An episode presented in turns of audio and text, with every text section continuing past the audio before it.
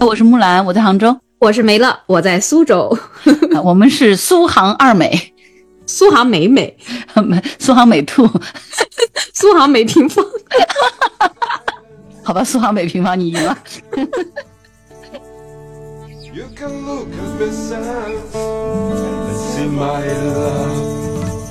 那今天其实除了我们苏杭美美、苏杭美平方，我们还有一位小伙伴儿，他叫小马甲。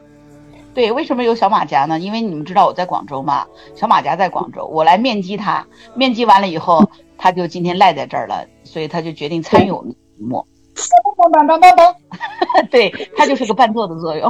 好的，就是你知道吗？就是原来马甲他是竟然是一个老师，我不知道。我现在告诉你，原来小马甲还有教师证，没看出来。对我一看他就不像是一个正经的老师。后来一问之下，果真他一天老师也没当过，他就是个执政老师。我对小马甲最深的印象就是吃东西口水要流下来。对，我觉得一个吃货他能教点啥？除了教你烤包子怎么好吃之外，还能干点啥？对对对，烤包子就是小马甲的代名词。哦，你知道那个小烤包子吗？啊，那个烤包子，我就记得那么多。所以我一看见小马甲，他说他竟然有教师证，我说你教学生烤包子吗？他就笑死了。但是不管怎么样，教师节要来了，我就不知道这种有教师证但是却不上岗的人过教师节吗？嗯，没有人给他过，除了我们给他过。那好吧，那今天我们这一期是不是就吐槽小马甲教师这个身份这个事儿？不用，这个有容易打击一大片。人家现在很多人还在考证的路上呢，请这个只有证而没有当过老师的人听听我们对老师的怀念吧，好不好？我觉得这样好的，好的。嗯，因为其实老师在很多人的一生中。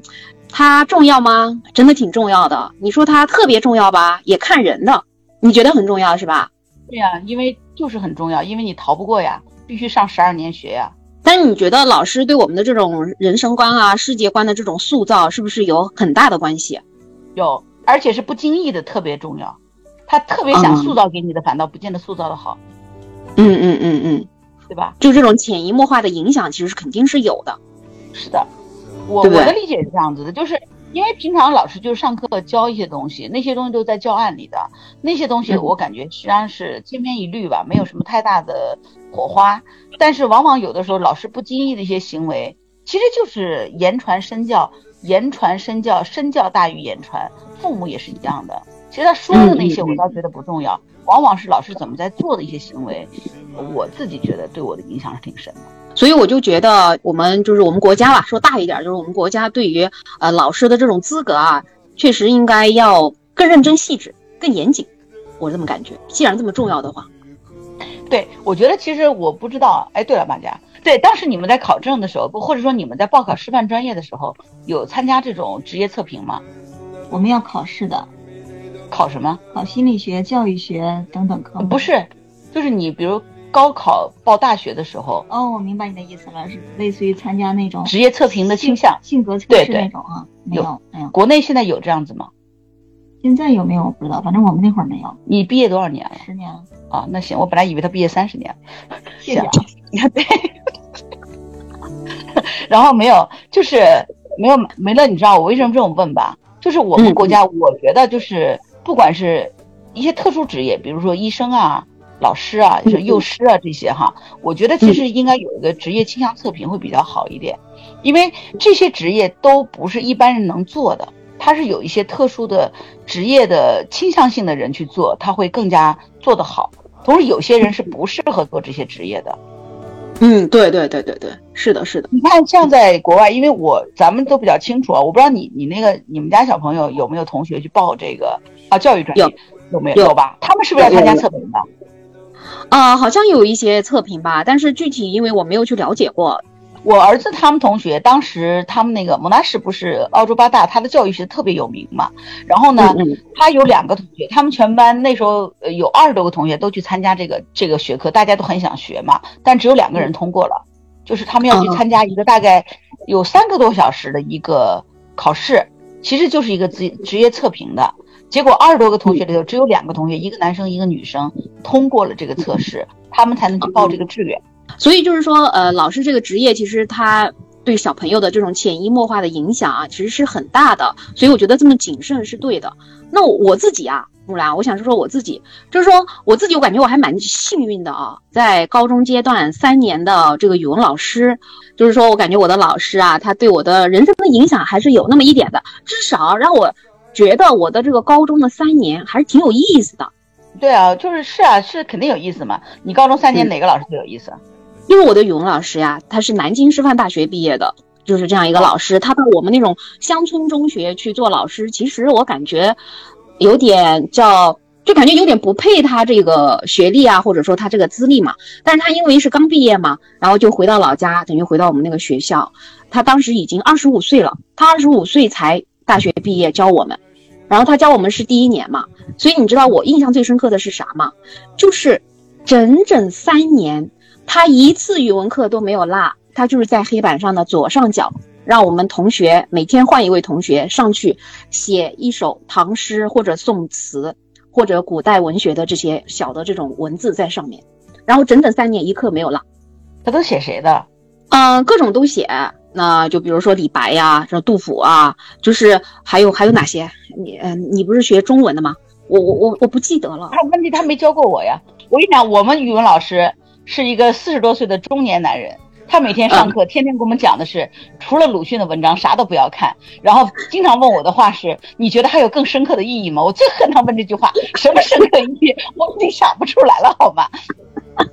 那我们老师他就是给我们写这些的，就感觉有一种浪漫主义的色彩在里面。我是这是我现在总结的，我那时候不知道，那时候我就只想着，哎，这些词还挺美的。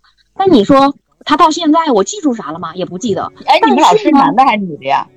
啊，男的，男的。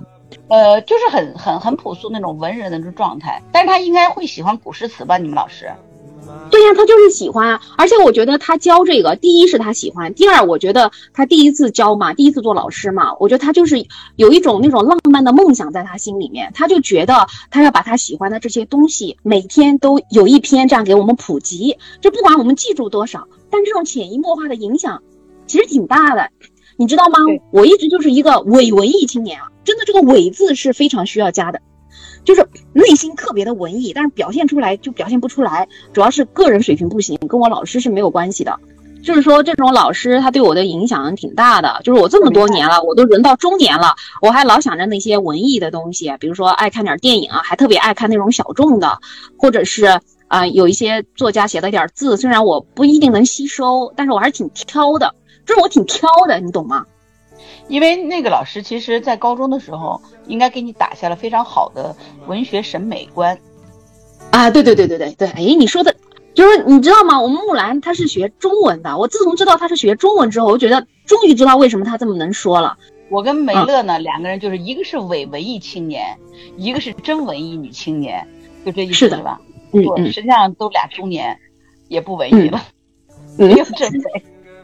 对，但是我跟你讲啊，是这样子的。我特别同意，就是我们高中的时候，就是在咱们中学的时候，严格意义上，老师对我们其实有很大的一个喜好的影响，这倒真话。对，对对对，是真的。就是我们老师三年读了这个词嘛，那我到现在说实话全还给他了。我我最多就记得有一句话叫什么“恰似一江春水向东流”，其他我都记不得了。对，因为李煜是我们老师比较喜欢的嘛，他就特别喜欢李煜。落寞了之后写的这种词，所以我当时写了三年的词，我印象最深的就是李煜，完了就这句话，其他我全还给他了。如果我的老师听到了我的节目呢，你也别生气，反正就我能活到现在就不容易了，你还想让我记得这么多也不太可能。老师，梅乐已经很不容易了，李煜总共这么著名的一首词，能让他记住一句话都流传千古。会继续流传下去，老师，您可以放心了，这个学生没白上，好吧？对，呃，因为“恰似一江春水向东流”的确是可以说是李煜最有名的一首词里面的最后一句重要的话了，真的。所以，其实梅乐老师贵姓哈，我就不说了，主要梅乐怕怕打你，不是你打他，梅乐怕你打他，所以我也不知道老师贵姓。老师你放心，梅乐记住了你整个三年的精华，就是“恰似一江春水向东流”。我我还记住了一个精华，就是我们老师那个时候还给我们读三毛，三毛就当然记住了很多，但是精华我就记不住了，我就只记得三毛在跟他的那个荷西的那个爱情故事，这个也是把这个浪漫就埋在了我的这种骨子里面，就是从那时候开始的。那除了这个呢，还有一个特别实在的东西，就一直鼓舞了我，就在那么多年的年少的时候，在遇到一些困难的时候，我想的那句话，我就觉得啊，一切都不算事儿。你能猜到啥话吗？你你那个算了，我也别卖关子了。不是，你不觉得这句话就像说你能知道下一期彩票一个亿是什么号码吗？一样的难呐。我我不是想看看我们有没有默契吗？都是那个年代的人嘛，那年代有什么话能激励你？当时他经常给我们拿着一本卡耐基的书给我们读，你知道吗？人性的弱点。对人性的弱点，卡耐基的这本书，那你知道我在里面就记住了一句话，就跟恰似一江春水向东流这样子的另外一句话叫啥？叫生活是由思想造成的，你的生活过程是什么样，跟你想的东西有关，你怎么想的，那你就过成啥样。你老师写了三年的词，都不如卡耐基对你的影响来的大。这么多年，就是除了现在我年纪稍微大一点之后，我有点忘了。但是之前我在年轻的时候，我有任何困难，我一想到说生活是由思想造成的啊，我我不能难过，我不能怎么样，我我必须得让自己开心。嗯，那我的生活就是开心的。哎，我真的就是这么过的，你知道吗？啊，然后那我跟你有异曲同工之妙，不过不过不是卡耐基跟我说的，你是哪句话？是古话说，人生不如意事十之八九，所以我觉得。人生既然不快乐的事儿那么多，我能够有点快乐，我就赶快抓住，一定要幸福一点。所以咱俩有异曲同工之妙。所以我们这个叫不叫中西合璧？还可以叫东西方文化的融合。你是西，我是东，是吧？哎，咱俩好像是你在西边，我在东边啊。啊，我在北边，你在南边。你在西北，我在东南。嗯，有有这么一点意思吧？对对，是吧？苏杭嘛，天堂，咱俩站俩角。对对对对对，是的，是的，我我们苏州是在杭州的稍微左上角一点点，对对对，西北一点。然后我正好在在东南嘛，对吧？然后我就想起来了，哎呀，孔雀东南飞，所以你是孔雀，你才孔雀呢，这句话留着哈，这是个证据。梅乐是不是文艺女青年，全靠这句话来证明了，好吧？我不是嘛，我是伪的，我一定要加伪。我是凤凰，你是孔雀。哎，我孔雀东南飞，你你孔雀。自挂东南枝呢还，嗯，好，是我我在想梅乐，你在说这个，我就想起我们班主任，我们班主任你知道吧？他是一个，他浙江师范大学毕业的，是浙师大头的嘛，对吧？然后他应该也是那种农村里长大、山村里长大的老师。他教我们的时候，他已经是非常有经验的老师。他是我们学校年级的这个语文教研组组长，特别严谨的一个男老师，很清瘦。然后普通话还有一点点就是浙江方言那种普通话，不太标准。他最喜欢的就是鲁迅，然后他最讨厌的呢就是这种什么通俗小说呀、什么散文之类的。我们有个同学那时候看那个金庸，我就记得那个男孩。他老批判他，然后那个男孩他妈妈也是个老师，所以呢，他为了收拾这个同学，其实他也不是跟他有仇，就是想帮他妈要管教他嘛。他是真的认为那个武侠小说不够好，但是那个男生又特别会写东西，所以有一次他就让那个男孩在班会课上讲写检讨，我就记得那堂班会课我印象可深了。然后那个男孩呢就写了一篇关于我看武侠小说的检讨，就洋洋洒洒写了一篇，大概最起码是三五千字的东西。厉害了！金庸整个小说从头到尾夸奖了一遍，之后他是用批判的方式说，因为他写的这些不切实际的梦想，我做以为我自己能够成为大侠，呃，成为侠义之心，就是看上去他在批评，但实际上在夸奖那个，我们全班笑疯了，你知道吗？后我就记得我们班主任脸都绿了，在后面，气得都抖了，但是呢，又不得不让他把这个检讨念完。然后最后那个同学的一句话，这就是我看完金庸所有的著作之后得出来的一句结论：武侠小说害死人呐！谢谢大家，全都哗狂笑，我老师气疯了，你知道？我记得我们那老师可好玩了，嗯，就是我，你看我在这样的跳脱的班里，我肯定也不是什么一个太乖的学生，是吧？也很调皮捣蛋的。男生是这么干的，那女生呢？我是语文课代表，然后呢，我也要跟他顶着干，因为他老批评说我的文章写的特别的小资，然后没有什么情怀，我就很生气。你说我一个十五六岁的女孩，我写什么鲁迅那种苦大仇深的东西干啥？我不就喜欢看琼瑶啊，是吧？我对啊，看个什么什么张晓峰啊，然后看个林清玄这种台湾散文呐，是吧？嗯，像什么席慕容啊，像三毛啊这种，他就说三毛不值得看。结果那天高二的时候，我记得有一次去交作文，他又说这句话，把我给惹毛了。我说：“我说老师，他姓王，没关系啊。完，王是个大姓。我王老师，我说你看过台湾的散文吗？都没有啊。我说你没有，你怎么能批评他们呢？这不严谨的？嗯嗯嗯，这样子的吗？就算是拿来主义，他至少先看过，才说决定拿来还是放弃。”糟粕要退弃，唾弃，对吧？你既然说这是糟粕，那到底这个糟粕啥样，你知道吗？所以我给你的建议，你最起码应该看完一本以后再来唾弃糟粕，你说行不行？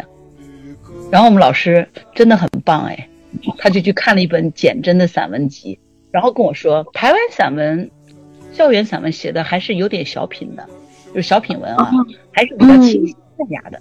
但是不过深刻，哎，但是那是我上次我怼他一次，我就觉得自己很有成就感，终于让我们老师去看了一本台湾散文选，我可以吧？哎，木兰，我现在终于知道为什么你现在就是很有批判精神，因为就是源于你在小时候你就已经是一个很有批判精神的人了。哎，不是，我这么想想，其实我们老师天天教育我鲁迅，我的确把精髓学到了。你记住了一江春水向东流，我记住了批判精神，横眉冷对千夫指。俯首甘为孺子牛，我也记住了。哎呀，我们都活成自己最不想活的样子，还好吧？其实，我最讨厌鲁迅了，好吗？哎，不，但是我现在特别喜欢他的那句话，就是“若世间无炬火，便是唯一的光。”哎，好吧，我还是喜欢鲁迅的。鲁迅，我记得最多的一句话就是“世上本无路，走的人多了就成了路了。”啊，我当时记得最牢的一句话，就真的勇士敢于正视淋漓鲜血，敢于直面惨淡的人生。你知道为什么吗？就那次，我们老师要求我们背鲁迅嘛，我都特别讨厌。就那天我也偷懒没背，就进去以后不是纪念刘和珍君嘛？我那天我就有这种本事，你知道吗？我觉得我们老师王老师进来以后呢，眼睛一扫全班，我觉得山雨欲来风满楼，今天肯定要 抽背了。今天要是不背出来，那今天惨了。当时我坐在第四排。我然后就明显的感觉到，我这组就比较倒霉，肯定从我这组开始抽，立刻就拿出了书本，哒哒哒在那背，你知道吗？然后呢，果真老师啪把第一个同学叫起来了，结果呢，我一看，哇，他背到这儿他不会了，我赶快就往下背。就接着往下背，第二个同学也僵在那，前头已经站了仨了，你知道吗？到我刚刚好说，你从这段开始，就是我判断出来的，我赶快磕磕巴巴就把那段背下去了。他虽然很生气，但是我至少比前三个都强，真的是磕磕巴巴。我跟你讲，我可以假装是我被吓到了，对吧？啊，他后来勉勉强看了我一眼。背的不熟练，坐下，我就坐下，我就逃过了一劫。然后我们那组全部都把这篇作文重新抄了三遍，你知道吗？这篇文章我逃过一劫，就是有这么好的政治觉悟。我跟你讲，天天在这样的战斗风雨里头洗礼出来。可是我要说到我那老师了，木兰，就是我这么一个浪漫的老师啊，我真的觉得他是一个浪漫主义的老师，他有那种情怀，想把他所知道的这些都教给我们。可是他当时还有一件事情对我。造成了一个挺大的打击，就是对我那种幼小的心灵啊，造成了一个至今让我难忘的打击。那你暗恋男同学被他发现了，这个可以不说吗？这这个是另外的事情，好吗？啊，我知道了，你暗恋了男同学被他发现了。关于这个话题，如果大家有兴趣的话，可以留言，我争取下次鼓动一下美乐，让他把它说出来。你们看可以吧？全看你们的留言够不够，好吗？各位伙伴们啊，各位小耳朵们，一定要留言啊！留言超过一万条，我们就开一档栏目，关于那些年美乐暗恋过的男生。你们觉得这个话题如何？我怕呀，怎么可能有一万条呢？不可能有，所以都不用说。我想先问你，木兰，因为咱们年代差不多嘛，你记得那时候那个？特别出名的电视叫《十六岁的花季》嘛，记得呀，原野呀，对，菲儿啊，原野，白雪，陈菲儿，对呀，哦，原野好帅哦，可是他后来不行了，不是你不要管他后来。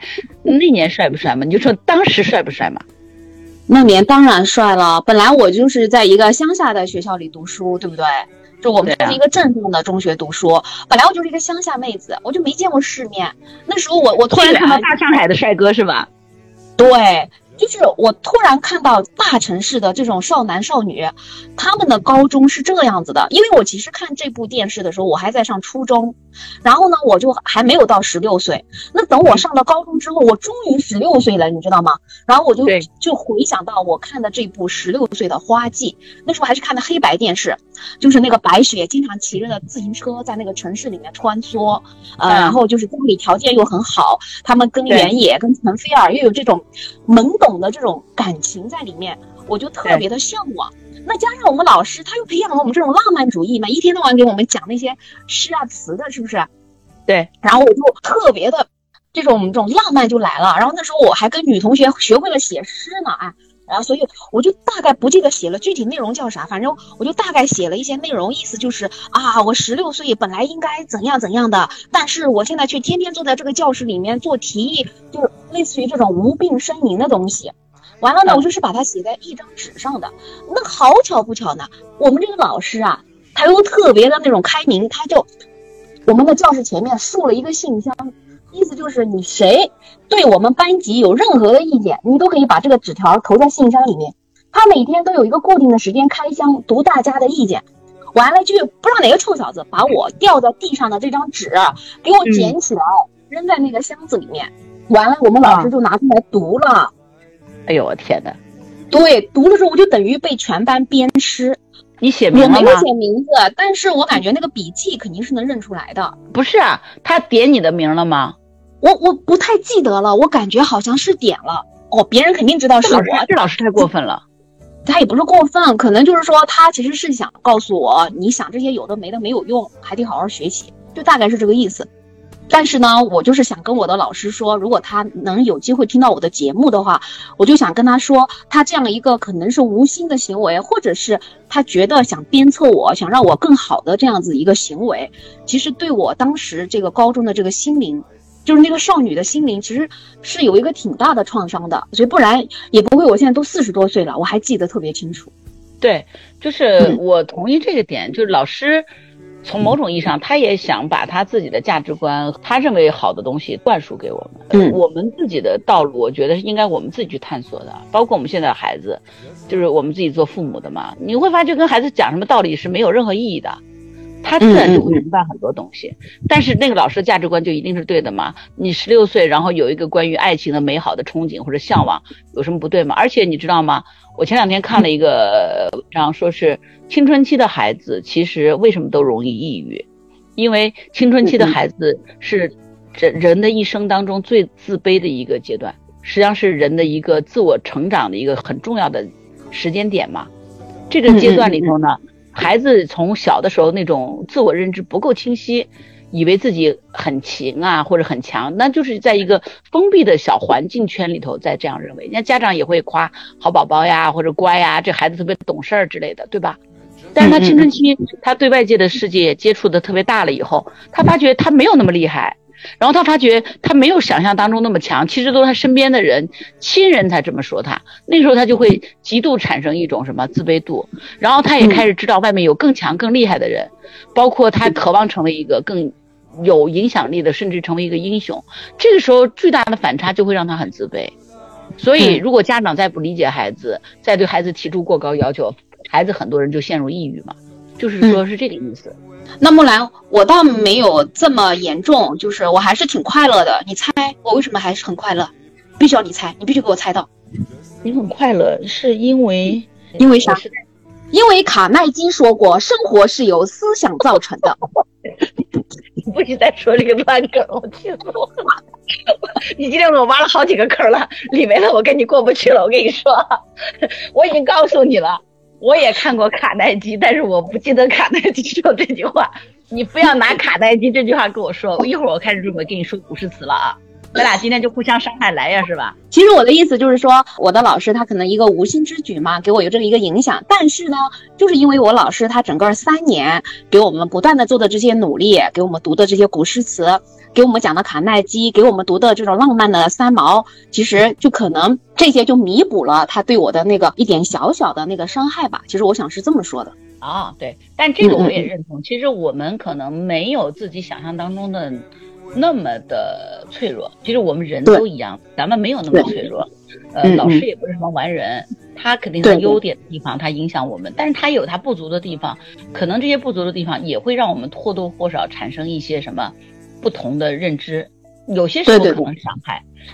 对，你刚才说你们老师这个行为呢，我觉得其实他没有特别的恶意，不像有些老师真的有个别老师，说实在话，他是有心怀恶意的一些人。他可能自己本身就是有一些问题的，然后只不过把这些东西他放在学生或者课堂上了。你这样的老师有没有？我觉得是有，至少我看到过这样的报道啊。不过我觉得所幸的是，我的整个教育生涯当中遇没有怎么遇到过这样的老师。我还要讲我的这个班主任啊，你知道吗？我这个班主任，我现在字写的还可以，就是全拜我们班主任所赐。因为我们班主任那个时候板书写的特别漂亮。你知道那个沈鸿根吗？我不知道。对他是一个书法家，他的笔名叫江鸟，他就把他那个中间那个红就是江鸟给他拆开了，所以他的笔名叫江鸟。行楷行草都写得很好，我的字跟他就有点像，为什么呢？就因为我们老师的字就是跟沈鸿根的字很像，但是老师字偏板正的。我那个时候有一次去交作业，你知道他拿起来一支笔，我当时上高一的时候，我的字就写的那种小女生，你知道吗？小小的挤在一起，密密麻麻，看上去很工整，但是真的很难看。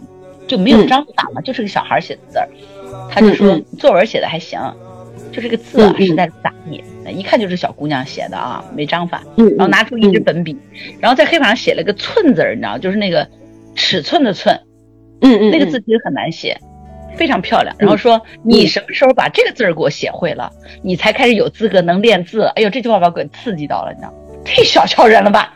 他就说：“我得把这个字写好了，我才有资格能去练字了，否则不要练。你多气人吧！”后来我暗下决心，从高一的时候他上课，我在那记笔记，就模仿他的板书。一个学期下来，我的字就突飞猛进了。然后以后班上我们要想模仿这个老师，这个我们班主任的字儿干点坏事儿，都是我去干的。所以我的字写起来特别像男生。然后我记得大学的时候，我有个同学，他在杭大读书的时候，我们俩基本上每天一封信，你知道吧？是个女生嘛，住我们家楼上，我俩关系很好，真的。嗯。然后她叫于丽啊，她的名字就是虞美人那个虞，然后我就是都是。某呃什么什么杭大什么什么系哈，然后余力收，然后他们全宿舍人都在猜有一个男生在暗恋她，你知道？后来有一次我去学校去看他，去他们学校看他，他说呢这就是暗恋我的那个男生，他们都不相信，有时候觉得那个字一定是个男的写的，怎么可能有女生写出这样的字来？哦，字写的特别的大气，我觉得特别像男的嘛，因为跟男生练的。所以你知道你为啥叫木兰吗？对啊，花木兰呢？嗯，对。就是我觉得，其实我的几个老师对我的这个影响都挺大的。就我高中的时候特别喜欢地理，你知道为什么？因为我们那个地理老师特别有意思，他那个什么，呃，他长得特别像老外，我都怀疑他有混血儿，你知道吗？因为他有个特别高的鼻子，就那种比刘德华的鼻子还要鹰钩那种高鼻子啊，特别高，那个鼻梁特别耸，然后眼睛有点凹，头发有点微卷。啊，个头倒是不高，大概只有一米七五左右的个子啊。他走路，他有点那个颠颠的，就是他很像个老顽童那个劲儿，你知道吗？啊，这个老师，然后他鼻子特别高嘛，然后我们同学给他起外号嘛，嗯，然后说他是 tall nose，就是 tall，高鼻子嘛，就是结果不小心被他听到了，你知道他怎么做的吗？他就哈哈一乐，他说不，你们英文说错了，应该叫 high nose。他说你这个地方不能用 tall，要用 high，要用这个词才叫高鼻子。然后全班哗就乐坏了。以后他每次上课，我们就管他叫 high nose。他的英，他的这个专业能力特别强。他弟弟讲的可有趣了，然后他每天都是可乐呵，就是这种他哼着那种咏叹调来上课的。上完课就又拎着啊哆哆哆，他就走了，你知道，就唱着咏叹调进来的。所以我就特别喜欢他。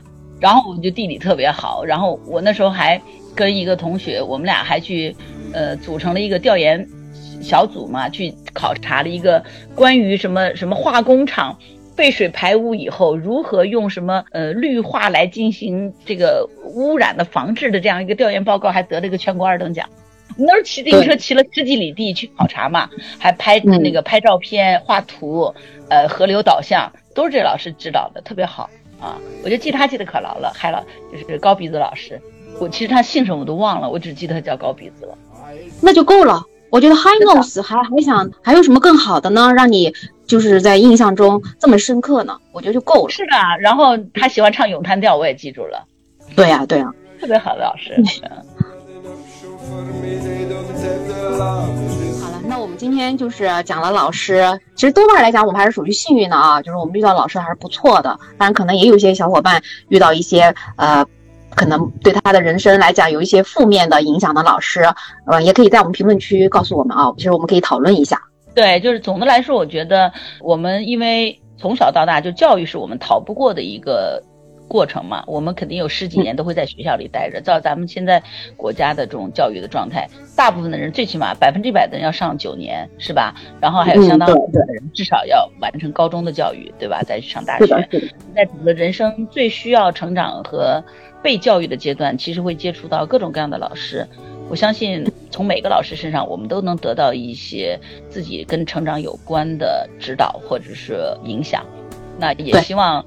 教师节要到了嘛，咱们的老师们都能开开心心、快快乐乐。你要知道，你影响的不是一个人，你影响的绝对是一大群一大群的人，而且这些人还会再去影响他们的孩子和身边的人。那木兰，那今天就是在最后，我们一人说一句对老师的祝福呗。好呀，你先来。嗯，好，那我就祝天下的老师都开开心心，然后遇到的每一个学生都是天使。然后我就祝每个老师都是天使，遇到的天使更加多的天使。好的，那就希望我们都是天使。对，我相信是因为我不希望，我觉得老师不用说只是园丁，他首先绝对是个天使，他才能带出另外一批天使，这真的这么认为的。所以希望我们的天使老师们都很快乐，祝你们教师节快乐。好的，那我们这期就说到这里喽，拜拜。好，拜拜。